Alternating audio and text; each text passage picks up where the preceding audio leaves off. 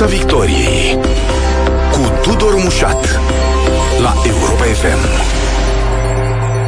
Bun găsit tuturor pe frecvențele radio, pe site-ul europa.fm.ro și pe pagina noastră de Facebook. Discutăm astăzi despre foarte importanta reuniune uh, NATO de la București. Spunem, nu, că pentru două zile și jumătate centrul de comandă, politic vorbind, al alianței s-a mutat aici. Mize foarte importante ale acestei uh, reuniuni, care au legătură, sigur, cu ajutorarea pe mai departe a Ucrainei, dar de văzut cum, cine, cât dă și în ce condiții condiții, dar și cu uh, asigurarea și mai bunei securități pe flancul estic și aici o miză foarte importantă pentru uh, România. Nu în ultimul rând, în ediția de față, o discuție despre ce s-ar putea întâmpla în Rusia în continuare, cu sau fără Putin, despre toate astăzi, cu profesorul de relații internaționale Valentin Naumescu, de la Universitatea Babeș-Bolyai din Cluj-Napoca. Bun revenit în Piața Victoriei, domnule profesor! Bine v-am regăsit! Bună ziua! Ce așteptăm în primul rând de la această reuniune a, a NATO de la București? Scurt uh, spus, așteptăm o uh, consolidare a măsurilor de sprijin pentru Ucraina, pentru că acesta este subiectul uh, cel mai important, este război în Europa, iar NATO susține eforturile Ucrainei de a-și apăra și de a-și elibera Uh, teritoriul, suntem de partea Ucrainei, este foarte important să rămânem uh, uniți și coerenți în acest uh, efort. Într-o perioadă grea, de altfel, în care urmează sezonul rece, lunile de iarnă, cu costurile aferente. Pe de altă parte, sigur că există și un interes al României. Încercăm să impunem pe agenda NATO tema Mării Negre, este un uh, vis mai vechi al diplomației românești, care rulează de cel puțin 15-17 ani. Uh, la început mai puțin convingător, din păcate cu mai puține rezultate, pentru că nu am fost luați uh, în considerare în anii de pace, să zicem așa, de către partenerii vest-europeni. Însă, după invazia rusească asupra Ucrainei din 24 februarie, subiectul a început să fie luat serios în considerare. L-am văzut menționat în conceptul strategic al uh, NATO, adoptat la summitul de la Madrid din 29 iunie. Așteptăm însă acum ca aceste lucruri deocamdată asumate la nivel generic, principial, să se transforme în măsuri concrete, uh, politice, militare, uh, organizatorice, să înțelegem concret care este Uh, sprijinul militar, contribuția, prezența militară a NATO în flancul estic și mai precis în sudul flancului estic, unde ne interesează pe noi, în zona Mării Negre, uh-huh. care sunt pașii care vor fi întreprinși în cazul unui atac, așa cum a susținut și președintele Iohannis, trebuie să știm exact ce s-ar întâmpla în cazul unei agresiuni. Deci, cred că a venit vremea uh, măsurilor foarte concrete, foarte specifice și mai puțin a principiilor asupra cărora cred că deja toți aliații au convenit. Bun, uh, am auzit uh, chiar în preziua deschiderii acestui uh, summit de la secretarul general NATO Jens uh, Stoltenberg această formulă nu trebuie să lăsăm Rusia să câștige. Și sigur că noi am mai auzit asta de-a lungul ultimelor 9 luni. Întrebarea este dacă în acest moment, după dumneavoastră, capătă o semnificație aparte, genul ăsta de, de îndemn. Dacă se proiectează, știu eu, uh, o nesiguranță poate sau fisuri în coeziunea uh, alianței sau în uh, ideea despre cum trebuie procedat mai departe, astfel încât acest apel nu trebuie să lăsăm Rusia să câștige, să capete alte semnificații acum. Are perfectă dreptate Jens Stoltenberg. Rusia trebuie învinsă în acest război iar imperialismul rusesc sperăm să dispară odată pentru totdeauna, odată cu această înfrângere în, uh, în Ucraina. Pentru că al minter vom plăti cu toții un preț uh, mult mai greu și mult mai dureros decât uh, prețul pe care îl plătim acum, financiar vorbind, deocamdată, ucrainenii îl plătesc cu sânge, cu vieți omenești, noi îl plătim financiar pentru susținerea Ucrainei în, în războiul cu Rusia. Da, poate că a părut uh, ușor uh, dramatic uh, apelul lui Jens Stoltenberg, dar este perfect justificat. Spuneam, urmează o perioadă extrem de dificilă, o perioadă de iarnă. Uh, situația în Ucraina este, este foarte, foarte grea din punct de vedere al crizei energetice. Începe să fie extrem de grea și în Republica Moldova, așa cum am văzut. Bun, nici în țările NATO, în țările Uniunii Europene nu este cu mult, cu mult mai bună în ceea ce privește situația facturilor la energie, sunt întrebări, sunt îndoieli ale populației. Cât va dura acest război, oare avem puterea să-l ducem, avem, avem resurse, suntem destul de uh, uniți, de solidari în acest efort de război. E bine că a făcut acest apel, e bine să, să conștientizăm uh, dificultatea acestui moment istoric crucial L-aș mai corobora cu ceva, domnule profesor, da. ce v-a spus astăzi. Mă aștept ca mesajul aliaților la această întâlnire să fie că trebuie să facem mai mult. Sigur. inclusiv prin a livra mai multe sisteme aeriene, muniție, piese de schimb și așa mai departe. Da, a spus uh, Jens Stoltenberg, nu da. numai uh, arme trebuie să livrăm mai multe Ucraine, dar trebuie să ne asigurăm că le poate și uh, folosi.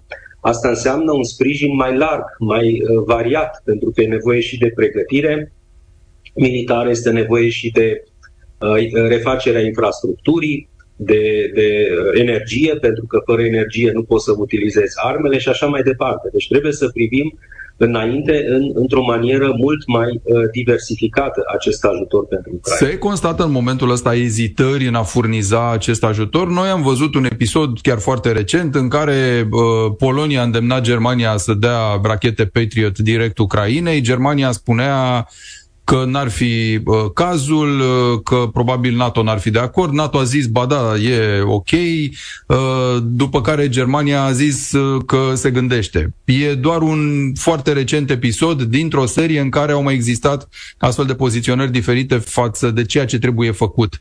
Aici țintește mesajul lui Stoltenberg cu ajutoarele Sunt militare? Sunt multe, multe discuții în legătură cu Germania și multe critici au vizat Germania în ultimele 9 luni. Germania a avut această uh, politică tradițională după al doilea război mondial de a nu livra arme uh, nicăieri în lume, de a nu se implica în conflicte militare, în războaie. Și chiar dacă este stat membru aliat al NATO, uh, nu a intervenit în, în operațiuni uh, externe. Acum, uh, sigur că este o situație deosebită. Sigur că după discursul crucial, a spune, al lui Olaf Scholz în fața Parlamentului German, discursul Zeitenwende din 27 februarie anul acesta, a fost marcată practic o cotitură în politica externă și de securitate a Germaniei. Eu nu aș blama și nu aș acuza Germania. Germania a făcut mult, Germania plătește mult la, la bugetul Uniunii Europene.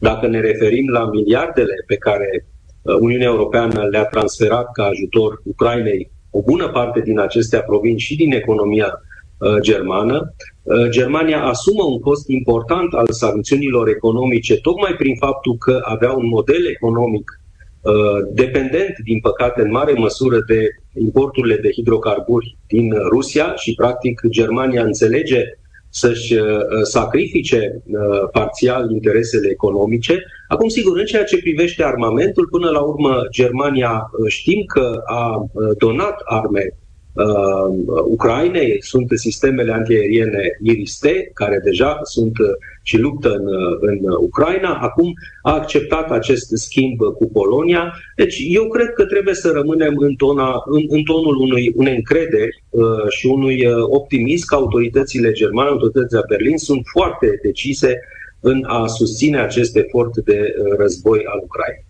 Pe de altă parte, domnule profesor Naumescu, uh, au mai fost niște reacții, unele manifeste, cum ar fi declarația ale lui Iosep Borel, uh, în altul reprezentant UE pentru afaceri externe, altele transmise de surse care au vrut să-și păstreze anonimatul, dar toate duc în aceeași direcție, că există niște divergențe, niște fricțiuni între țările Uniunii Europene și Statele Unite în privința acestui ajutor militar și ajutor în general uh, pentru Ucraina.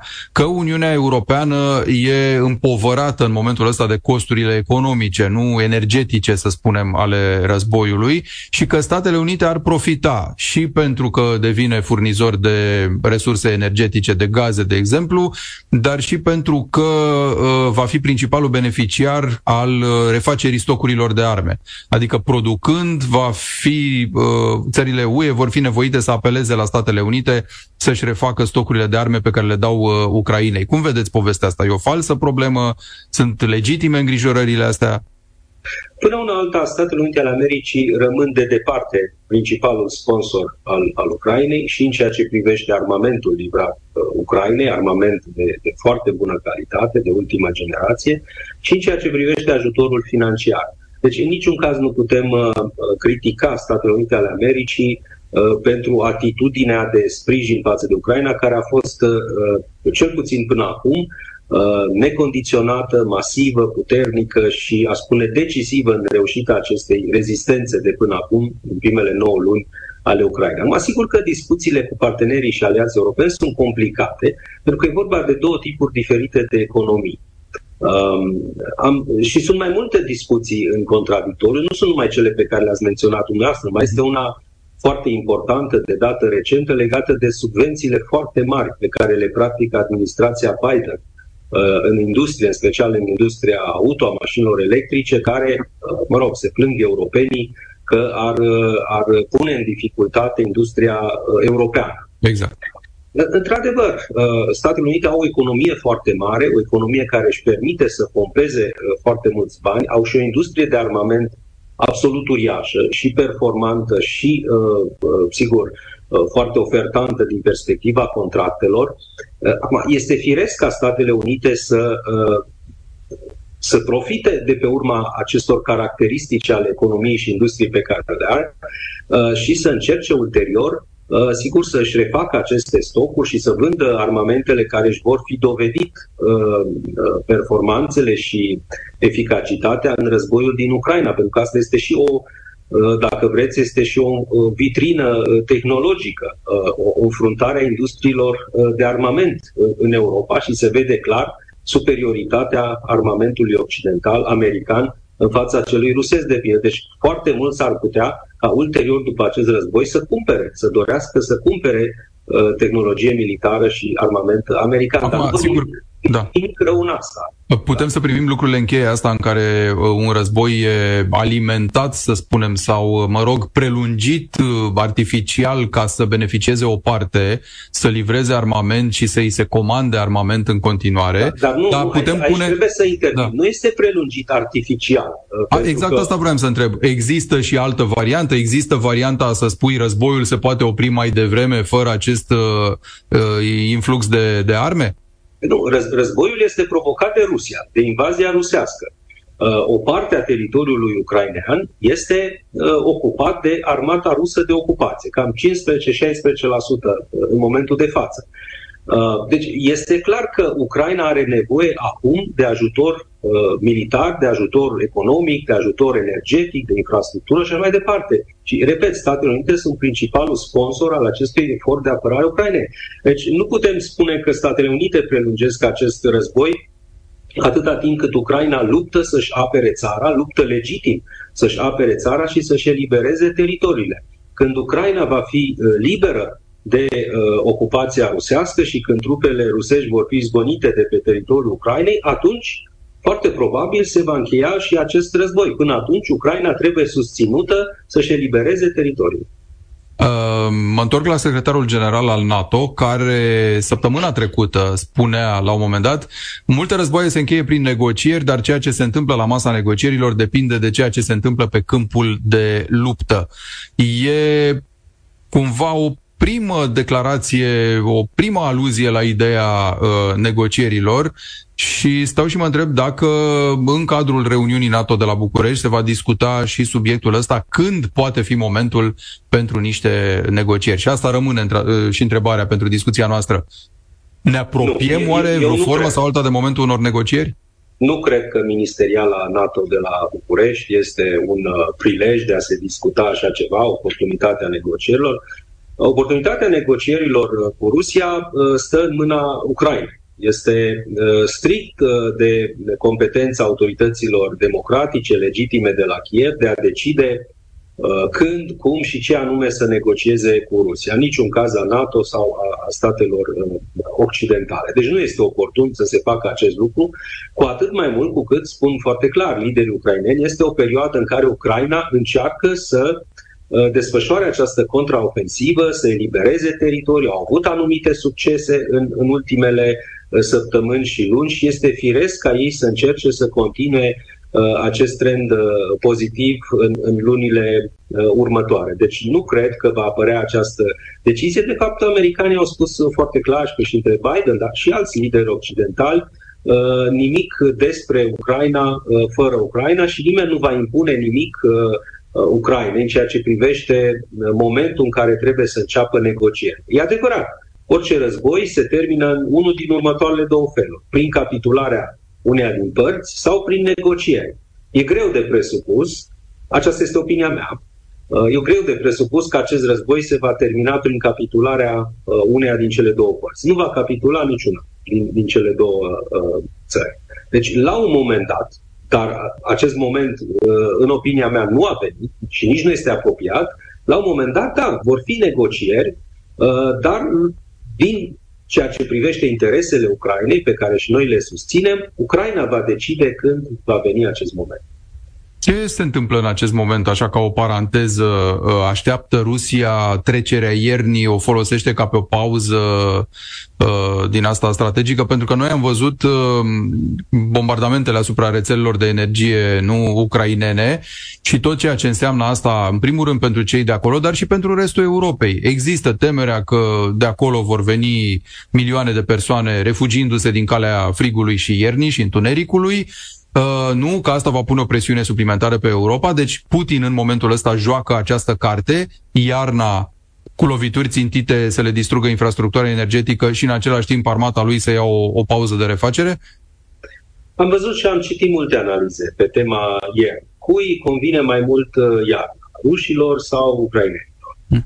Uh, cu diverse opinii, diverse teorii. În opinia mea, iarna va fi un impediment major pentru ambele uh, părți uh, combatante și va fi greu și pentru ucraineni și pentru ruși. Nu este neapărat un avantaj pentru cineva. Vedem pe de o parte, sigur, imaginile uh, crunte uh, cauzate de lipsa de energie electrică și de căldură în orașele ucrainene. Vedem, pe de altă parte, situația jalnică, absolut jalnică a armatei rusești de ocupație în, în Ucraina. Fără îmbrăcăminte adecvată, fără echipament militar de calitate, fără pregătire, fără moral, fără tonus, uh, niște soldați amărâți, ghemuiți în niște gropi uh, care abia așteaptă un sfârșit, oricare ar fi el, al acelei suferințe.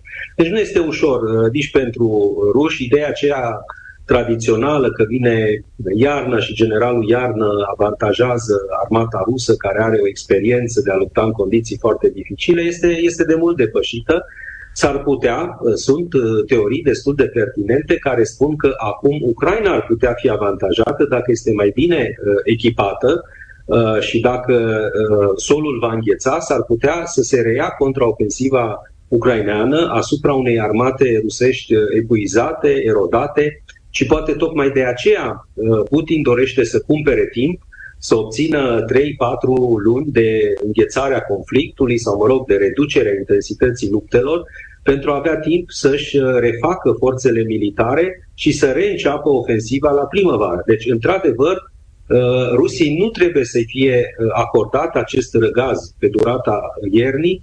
Ucraina trebuie susținută masiv și acum, în lunile de iarnă, tocmai pentru a produce Uh, Rusiei pagube cât mai mari și uh, a, a transmite clar mesajul, în special printre militarii ruși, că nu au nicio șansă să câștige acest război și că cel mai bine este să se retragă din Ucraina. Revenind sau rămânând la Rusia, domnule profesor Valentin Naumescu, uh, ce șanse pentru Putin să-și păstreze controlul pe o perioadă îndelungată? În ce măsură acest război poate schimba soarta regimului și ce s-ar putea întâmpla după o eventuală debarcare a lui Putin? Dacă Rusia pierde acest război, așa cum cred eu, și îl va pierde pe termen lung, am spus-o înainte de începutul invaziei, încă din ianuarie, uh, regimul Putin nu are absolut nicio șansă să supraviețuiască. Uh, eu cred că uh, cel târziu, la sfârșitul anului viitor, regimul Putin se va prăbuși datorită presiunilor interne, venind din interiorul sistemului de putere de la Moscova, nu neapărat uh, din partea, uh, mă rog, presiunilor, protestelor, nemulțumirilor uh, publice uh, ale, ale populației. Deși s-ar putea să apară și acestea în perioada uh, următoare. Deci, regimul Putin este cumva la finalul acestui, acestei lungi curse, de altfel de 23 de ani aproape. Vladimir Putin conduce Rusia și a condus-o acum într-o fundătură în care el, nici el personal, nici regimul său nu mai pot ieși cu fața curată. Pentru că este această revigorare absurdă a distopiei imperialiste a Rusiei sub Putin, Uh, ea trebuie să se apropie de, de un final și trebuie să îi se răspundă de o manieră clară, uh, tranșantă. Rusia a rămas singurul imperiu cu reprezentare teritorială europeană, toate celelalte imperii au dispărut uh, în secolul trecut. A dispărut și Imperiul Rus de două ori, așa cum știm, în 1917 și în 1991, dar a reapărut, este a treia reîncarnare ideologică a imperialismului rusesc, sub forma acestui putinism, Uh, și sub forma acestui concept uh, inept uh, și nedorit de altfel de nimeni de Ruski Mir, lumea rusă, care trebuie să se încheie și se va încheia la un moment dat. Ceea ce nu știm acum este ce urmează după regimul Putin. Este o întrebare extrem de dificilă. Această ecuație a Rusiei post-Putin ne, ne trezește îngrijorări semnificative pentru că lucrurile o pot lua fie spre bine, fie spre mai rău. Dați-mi voie să vă opresc o clipă. Mai întâi ce ar însemna uh, sfârșitul acestui al treilea imperiu uh, rus? Putem bănui că odată cu eventuala pierdere a războiului din Ucraina, Rusia va înceta să emită aceste ambiții imperialiste și să se comporte ca acest al treilea imperiu rus, cum spuneați? E da, exact. gata, e tranșată acesta, odată cu acesta, acesta ar fi, exact, sfârșitul uh, imperialismului uh, rusesc. Uh, ar, ar, ar echivala cu sfârșitul pretenției Rusiei uh, de a controla teritorii din Europa de Est care nu-i aparțin. Adică e ultima miză pe care o mai poate avea în Europa de Est. Exact, fie că ne referim la, uh, la Ucraina, fie că ne referim la Belarus, la Republica Moldova, poate la uh, Georgia, deci la toate aceste uh, spații, republici uh, care au aparținut uh, fostei Uniuni Sovietice și asupra căreia Rusia își închipuie că are, care avea interese legitime că și are pretenții teritoriale sau de influență sau de exercitare a dominației în baza conceptului de uh, Ruski Mir. Acest, acest imperialism trebuie să dispară odată pentru totdeauna Uh, și o înfrângere uh, a Rusiei în acest război, aici poate că o să spun un lucru surprinzător, uh, o înfrângere a Rusiei în acest război i-ar fi benefică, de fapt, pe termen lung. Rusia ar fi mult mai bine dacă ar pierde acest război, pentru că, în sfârșit, poate i s-ar deschide și Rusiei șansele unei reconstrucții democratice, civilizate, demne. Uh, dacă, Doamne ferește, uh, Rusia câștigă acest război, atunci uh, șansele ca Rusia să iasă din dictatură, din mizerie, din sărăcie, din corupție, din înapoierea și izolarea politico-diplomatică, tehnologică, cum vreți, în care a ajuns, sunt foarte mici, dacă nu nule. Deci, chiar pentru binele poporului rus, ar fi mult mai bine ca Rusia să piardă acest război și să scape de, nu numai de regimul Putin, dar și de această distopie a imperialismului rusesc. Bun, și acum mă întorc la ideea dumneavoastră de mai devreme. Presupunând că Rusia pierde și că ar fi, să zicem, o șansă să continue nu ca o uh, dictatură ieșind din distopie, ci ca o, să zicem, democrație în curs de construcție, varianta cealaltă care ar fi? Adică asta ar fi varianta bună, exact. scenariul pozitiv. Cealaltă variantă cu o Rusie spuneam, care nu mai e un da. imperiu și pierde și războiul ăsta, care ar fi? Exact, spuneam că uh, Rusia post-Putin este imprevizibilă. Uh, există această mică speranță a, un, a, a unei posibile democratizări în epoca post-Putin, dar există și îngrijorarea unui, unui scenariu uh, haotic, a, a, un, a intrării într-o degringoladă a Rusiei și a escaladării violențelor interne. Pentru că trebuie să fim atenți să ne uităm cine reprezintă în acest moment forțele potențiale în, în Rusia, dincolo de regimul Putin. Vedem uh, aceste legiuni uh, Wagner, uh, da? o, o adunătură de, de, de infractori, de bandiți reuniți într-un grup de mercenari, un grup privat, care încep să devină din ce în ce mai, mai, mai agresivi și cu din ce în ce mai multă îndrăzneală în spațiu public din Rusia, încep să critique decizii ale armatei rusești, ale guvernului.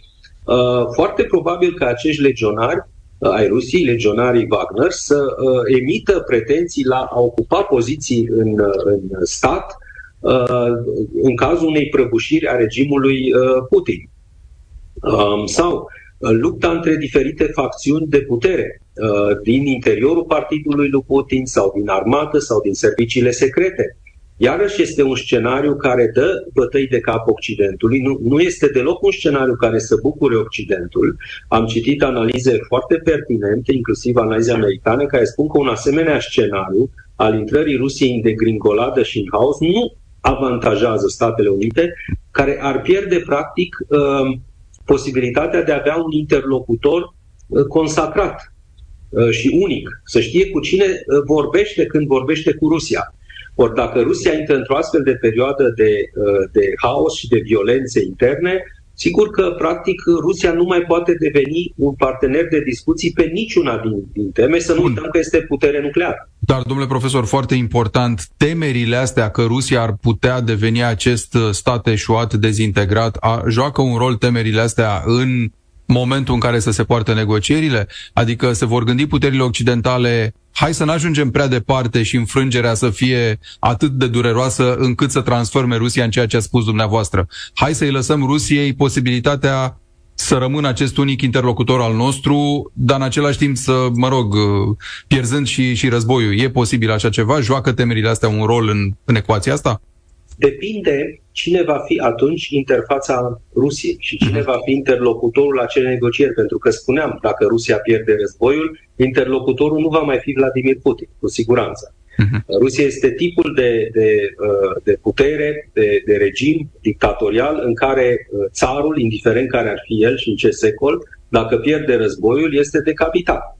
Deci sistemul intern de putere al Rusiei nu concepe ca Rusia să fie învinsă și uh, umilită într-un război. Deci imediat el va fi schimbat și va apărea altcineva la acele negocieri de pace. Depinde cine va fi uh, reprezentantul Rusiei atunci, ce tip de profil, de, ce profil de, de regim politic ar putea sugera uh, noul reprezentant. Uh, ar fi o șansă să fie democratic sau, din potrivă, un regim uh, militarist, uh, opresiv. Deci nu putem ști acum. De aia spuneam că viitorul Rusiei este, din păcate, imprevizibil, dar în mod cert trebuie luat în considerare varianta ca acest război să fie dus până în punctul în care Rusia pierde războiul. Ne întoarcem, domnule profesor Naumescu, la reuniunea uh, NATO de la București. L-am auzit pe președintele Iohannis ieri spunând că ne trebuie planuri foarte articulate, scenarii foarte concrete, foarte detaliate despre cine, cum, în ce moment uh, intervine uh, pentru apărarea flancului estic. Și mă întreb, e cererea asta legată de niște incongruențe, inadvertențe, temeri că lucrurile nu funcționează foarte bine. Uh, pare, pare o cerere foarte mm, fermă și în același timp trădând cumva poate anumite disfuncționalități din spate. Asta spuneam chiar la începutul uh, discuției noastre. E vremea măsurilor uh, foarte concrete, uh, nu al discuțiilor generale, de principiu, asupra cărora deja s-a convenit. Nu, temerea uh, este că uh, lucrurile ar putea rămâne așa la un nivel de generalitate. Uh, da, știm că există un grup de luptă, știm că există un plan de acțiune imediată, dar nu e clar în planul acela de acțiune imediată cine pornește, când, care sunt avioanele care sunt ridicate de la sol, în câte ore ajung în România. Deci această... Exercițiile această... astea pe care le tot uh, fac țările aliate nu la asta folosesc? Păi nu, uh, sunt uh, promisiuni de principiu pe care șefii de state și de guverne europene le-au făcut, sau mă rog, ale, ale aliaților NATO le-au făcut cu prilejul diferitelor reuniuni. Da, vom veni, vom ajuta, s-ar putea să vină încă 500, încă 1000. România are în acest moment pe teritoriul ei 5000 de militari NATO, aproximativ. Uh, nu este mult. Trebuie să fim lucizi și să fim realiști. Uh, sigur, ne place calitatea noastră de membri ai NATO, ne creează un sentiment uh, reconfortant, asigurator, dar nu e o prezență militară enormă, 5.000 și sigur există calcule, previziuni de a crește pe termen scurt și mediu spre 10.000 dacă grupul de luptă se va transforma în, în brigadă. Nici 10.000 nu este foarte mult dacă ne gândim că Rusia a intrat peste ucraineni cu o forță de ocupație de 150.000 de uh, militari. Deci este clar uh, pertinent și justificat apelul uh, României ca flancul estic să fie întărit uh, militar, dar de o manieră semnificativă, uh, substanțială, adică nu de la 5.000 la 10.000, cum spuneam, ci trebuie mărite semnificativ uh, aceste uh, trupe militare și mai ales echipamentele militare prepoziționate în flancul estic, pentru că trebuie să recunoaștem în acest moment în NATO este despre Europa de Est nu mai este despre Europa de vest. Nu are rost să mai ții uh, la Ramstein uh, uh, baze militare uriașe în mijlocul Germaniei sau la Aviano în Italia, pentru că acolo nu este niciun uh, risc. Sigur, este argumentul infrastructurii. Acolo au fost dintotdeauna în timpul războiului rece, acolo se simt bine, au infrastructură, au orașe întregi, da, dar lumea s-a schimbat, iar astăzi NATO este despre Europa de Est. Aici trebuie transferată principala forță politică, uh, militară, strategică uh, a alianței, spre flancul estic. NATO și reuniunea NATO de la București uh, sunt și despre China în acest moment? Eu nu știu, nu am văzut până în acest moment dacă pe agenda ministerială NATO intră și China, dar cu siguranță China a intrat uh, pe agenda NATO la uh, summitul de la Madrid.